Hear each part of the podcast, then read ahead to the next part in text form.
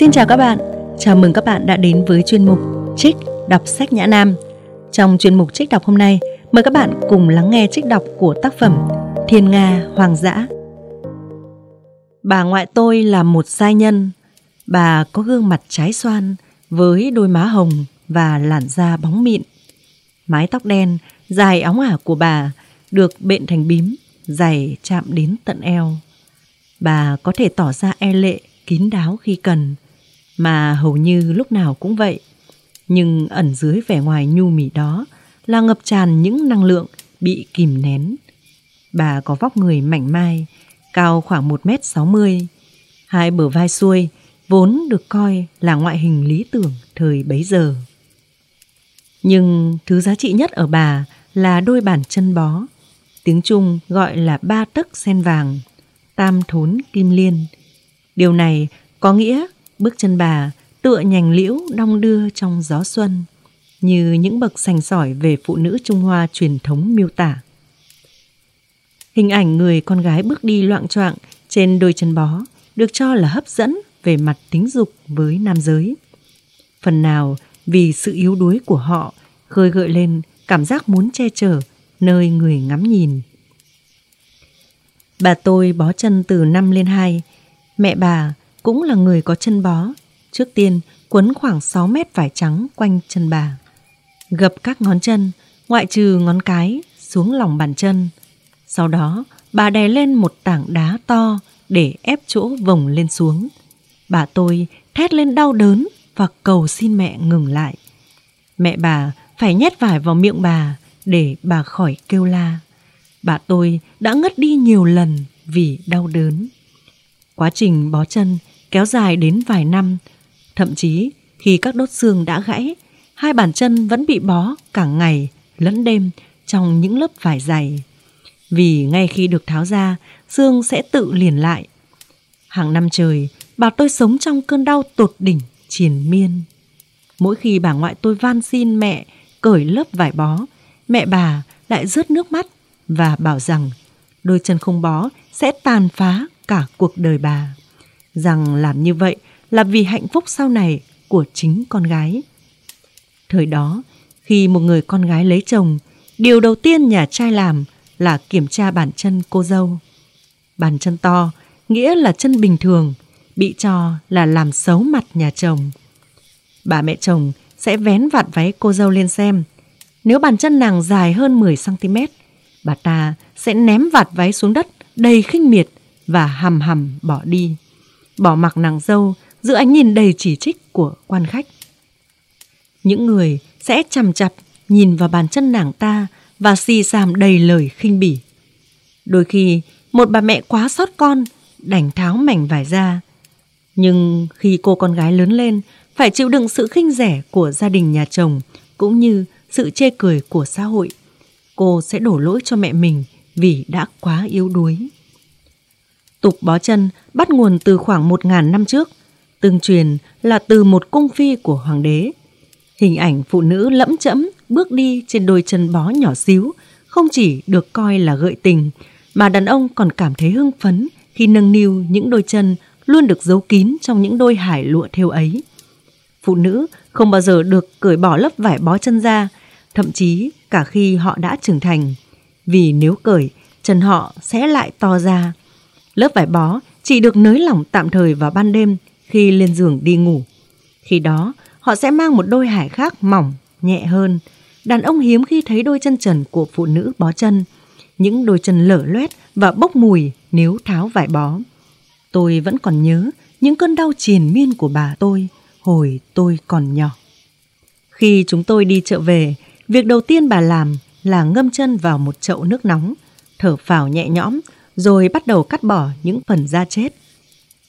Cơn đau không chỉ từ những đốt xương gãy mà còn từ những móng chân mọc dài đâm vào đệm thịt dưới lòng bàn chân bà. Thực ra, bà tôi bị bó chân đúng vào lúc tục bó chân sắp bị xóa bỏ.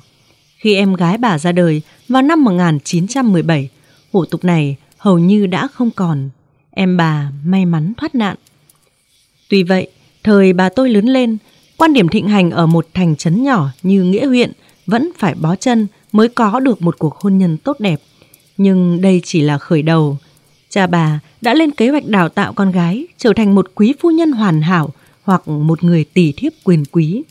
Coi thường quan niệm phổ biến thời đó rằng phụ nữ thuộc tầng lớp bình dân thì không biết chữ mới là đức hạnh. Năm 1905, cha bà gửi bà đến trường dành cho nữ trên tỉnh. Bà tôi được học chơi cờ tướng, mặt trược và cờ vây. Bà còn được học vẽ và thêu thùa. Hình mẫu ưa thích của bà là cặp uyên ương, tượng trưng cho tình yêu vì chúng luôn bơi thành đôi. Bà thường thêu một cặp lên những đôi hải nhỏ mà bà tự làm cho mình. Để cho trọn vẹn, gia đình thuê một gia sư đến nhà dạy bà chơi cổ cầm, một loại nhạc cụ tương tự đàn di dơ. Bà tôi được công nhận là hoa khôi của Nghĩa huyện. Người ta nói rằng bà nổi bật như hạc giữa bầy gà. Năm 1924, bà tôi 15 tuổi. Cha bà bắt đầu lo rằng tuổi xuân đang trôi nhanh khỏi tài sản duy nhất của ông, cũng là cơ hội duy nhất để ông an hưởng tuổi già. Cũng trong năm đó, tướng quân Tiết Chi Hoành, tổng thanh tra cảnh sát thủ đô của chính phủ quân Việt ở Bắc Kinh đến thăm tỉnh. Tiết Chi Hoành sinh năm 1876 ở huyện Lư Long, cách Bắc Kinh khoảng 160 km về phía đông, ngay phía nam Trường Thành, nơi đồng bằng Hoa Bắc mênh mông tiếp giáp với vùng núi non. Ông là con trưởng trong số 4 con trai của một thầy giáo. Tiết Chi Hoành tướng mạo tuấn tú, thần thái oai phong khiến ai gặp cũng có ấn tượng sâu sắc. Có tới mấy thầy bói mù sờ gương mặt ông xong đều đoán ông sẽ trở thành một người có uy quyền. Ông là nhà thư pháp tài hoa, một tài năng vượt trội. Năm 1908, một vị tướng quân Việt tên là Vương Hoài Khánh đến Lư Long, để ý thấy chữ viết tuyệt đẹp trên tấm hoành phi treo ở cổng ngôi đền chính, bèn cho gọi người viết đến. Vương tướng quân rất thích chàng trai họ Tiết, 32 tuổi, và chiêu nạp làm sĩ quan phụ tá. Tiết Chi Hoành tỏ ra vô cùng có năng lực và nhanh chóng được đề bạt làm sĩ quan quân nhu. Điều này có nghĩa ông phải bôn ba khắp nơi, và ông cũng bắt đầu mở các cửa hàng thực phẩm của riêng mình quanh vùng Lư Long và phía bên kia Trường Thành ở vùng Mãn Châu. Ông thăng tiến đã nhanh lại càng nhanh khi giúp tướng Vương Hoài Khánh đàn áp một cuộc nổi dậy ở Nội Mông. Ông mau chóng sở hữu một khối tài sản lớn và đã tự thiết kế, xây cho mình một dinh thự 81 phòng ở Lư Long. Trong thập niên đầu, sau khi nhà Thanh bị lật đổ, không chính phủ nào tạo lập được uy quyền đủ để khống chế cả một đất nước rộng lớn. Các quân Việt có thế lực nhanh chóng lao vào cuộc hỗn chiến, hòng giành quyền kiểm soát chính quyền trung ương ở Bắc Kinh. Phe của Tiết Chi Hoành dưới sự lãnh đạo của vị quân Việt Ngô Bội Phu kiểm soát được chính quyền danh nghĩa ở Bắc Kinh vào đầu những năm 1920. Năm 1922, Tiết Chi Hoành trở thành tổng thanh tra cảnh sát thủ đô và là một trong những người đứng đầu bộ công trình công cộng tại Bắc Kinh. Ông quản hạt 20 khu vực, cả ở hai mé Trường Thành và hơn 10.000 kỵ binh và bộ binh. Công việc cảnh sát cho ông quyền lực, việc hành chính cho ông sự hỗ trợ về tài chính. Thời đó, lòng trung thành là thứ luôn thay đổi.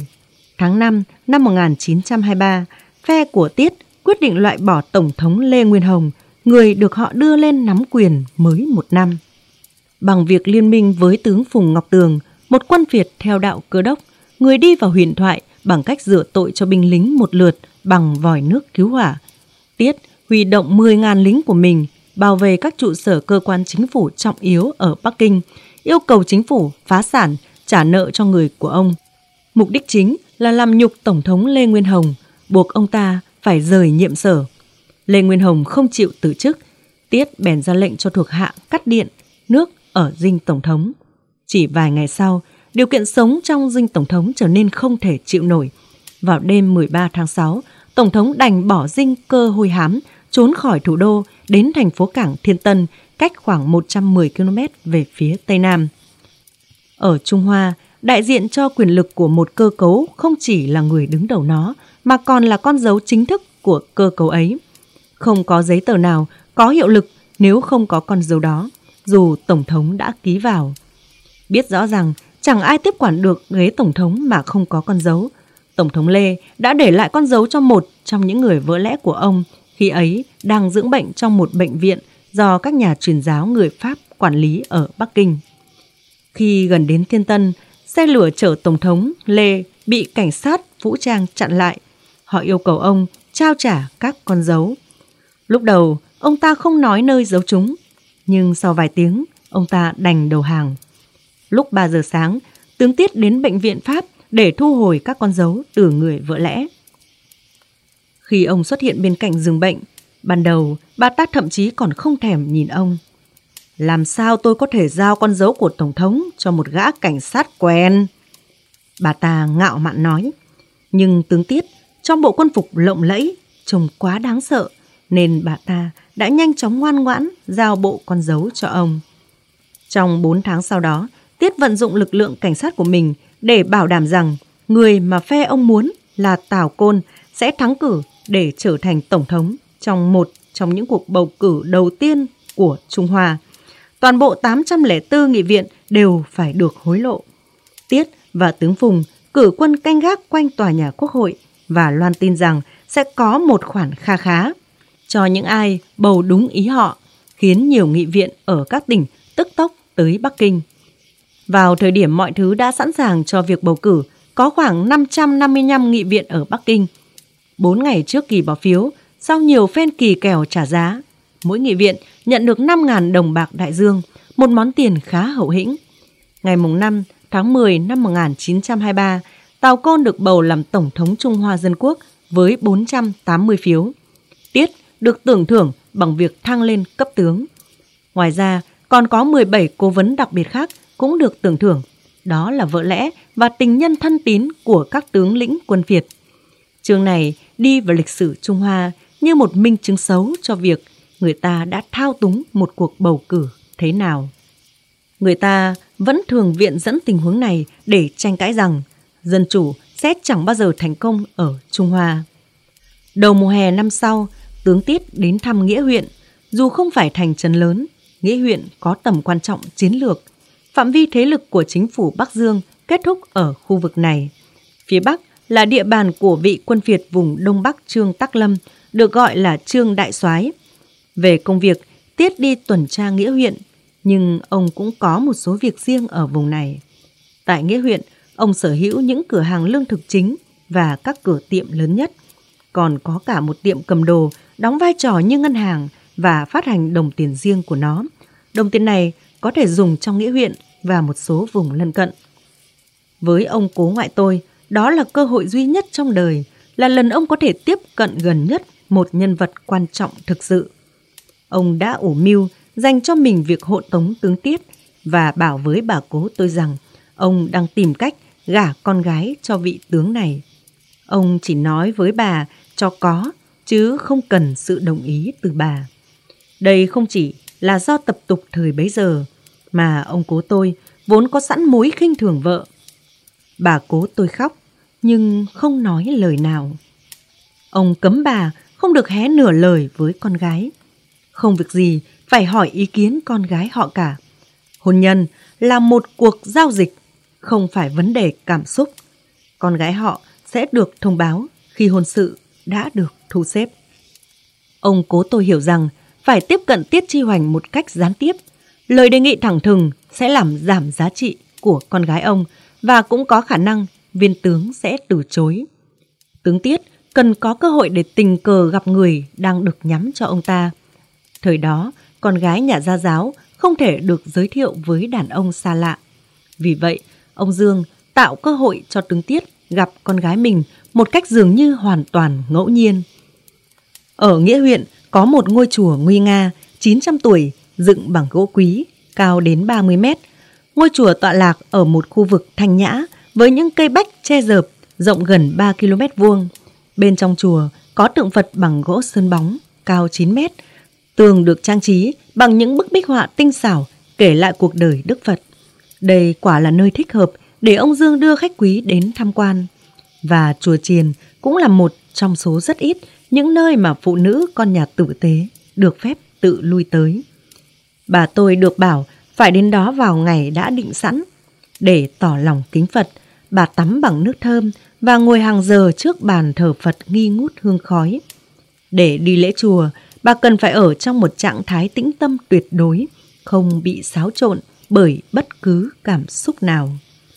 Bà ngồi trên một cỗ xe ngựa đi thuê, có người hầu tháp tùng.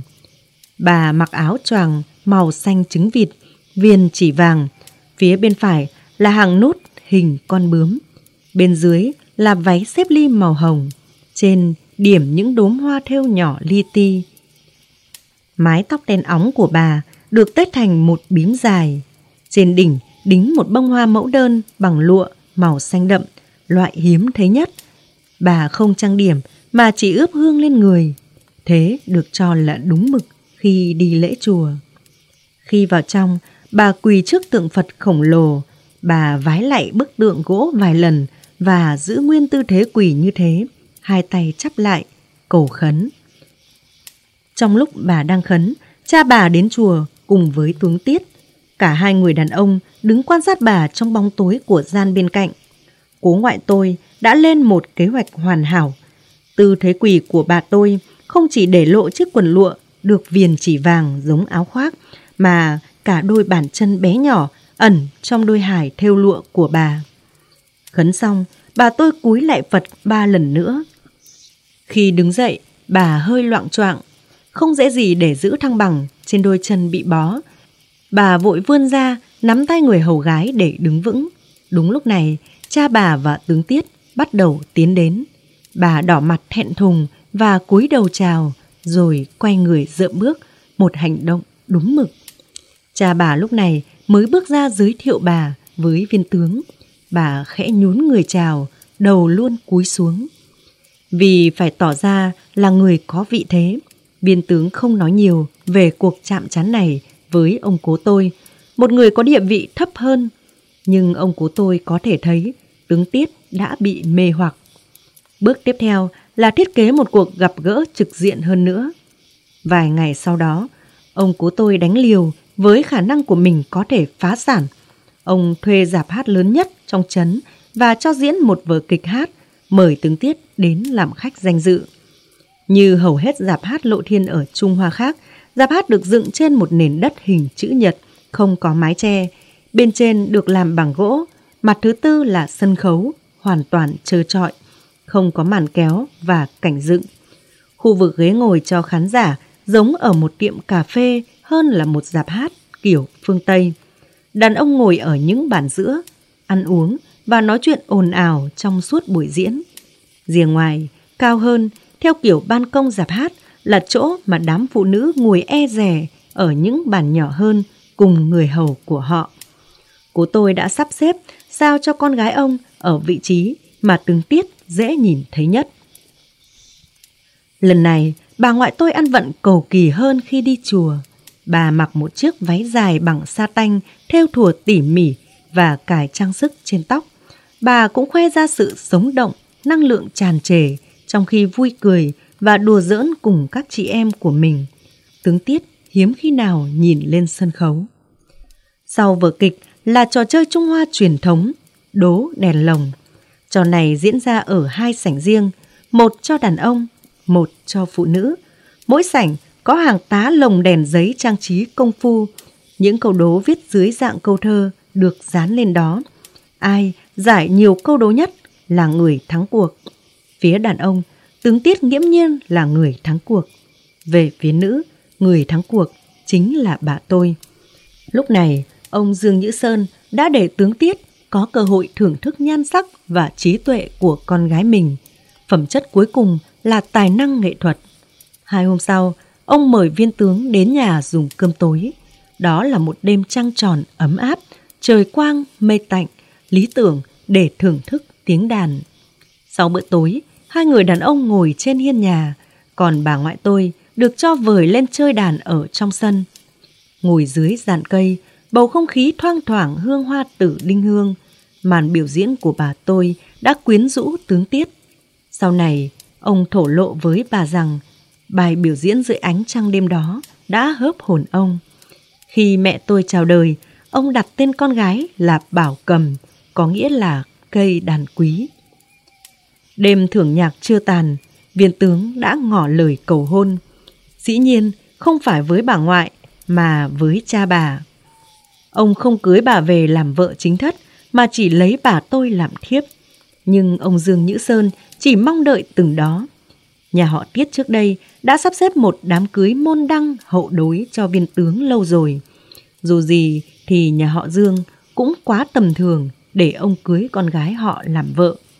Nhưng lẽ dĩ nhiên, đối với những người đàn ông như Tiết Chi Hoành thì lấy thêm thiếp là chuyện bình thường. Vợ cả không phải để thỏa mãn ham muốn mà là những người thiếp. Những người thiếp cũng có thể có được quyền lực đáng kể, nhưng địa vị xã hội của họ khác xa với người vợ cả. Một người thiếp giống như một tình nhân được hợp thức hóa, lấy về, bỏ đi, tùy ý. Bà ngoại tôi biết mối duyên này lần đầu qua mẹ. Bà của tôi thông báo với bà chỉ vài ngày trước khi làm lễ. Bà ngoại tôi cúi đầu, quệt nước mắt. Bà ghét việc mình trở thành một người thiếp. Nhưng cha bà đã quyết định.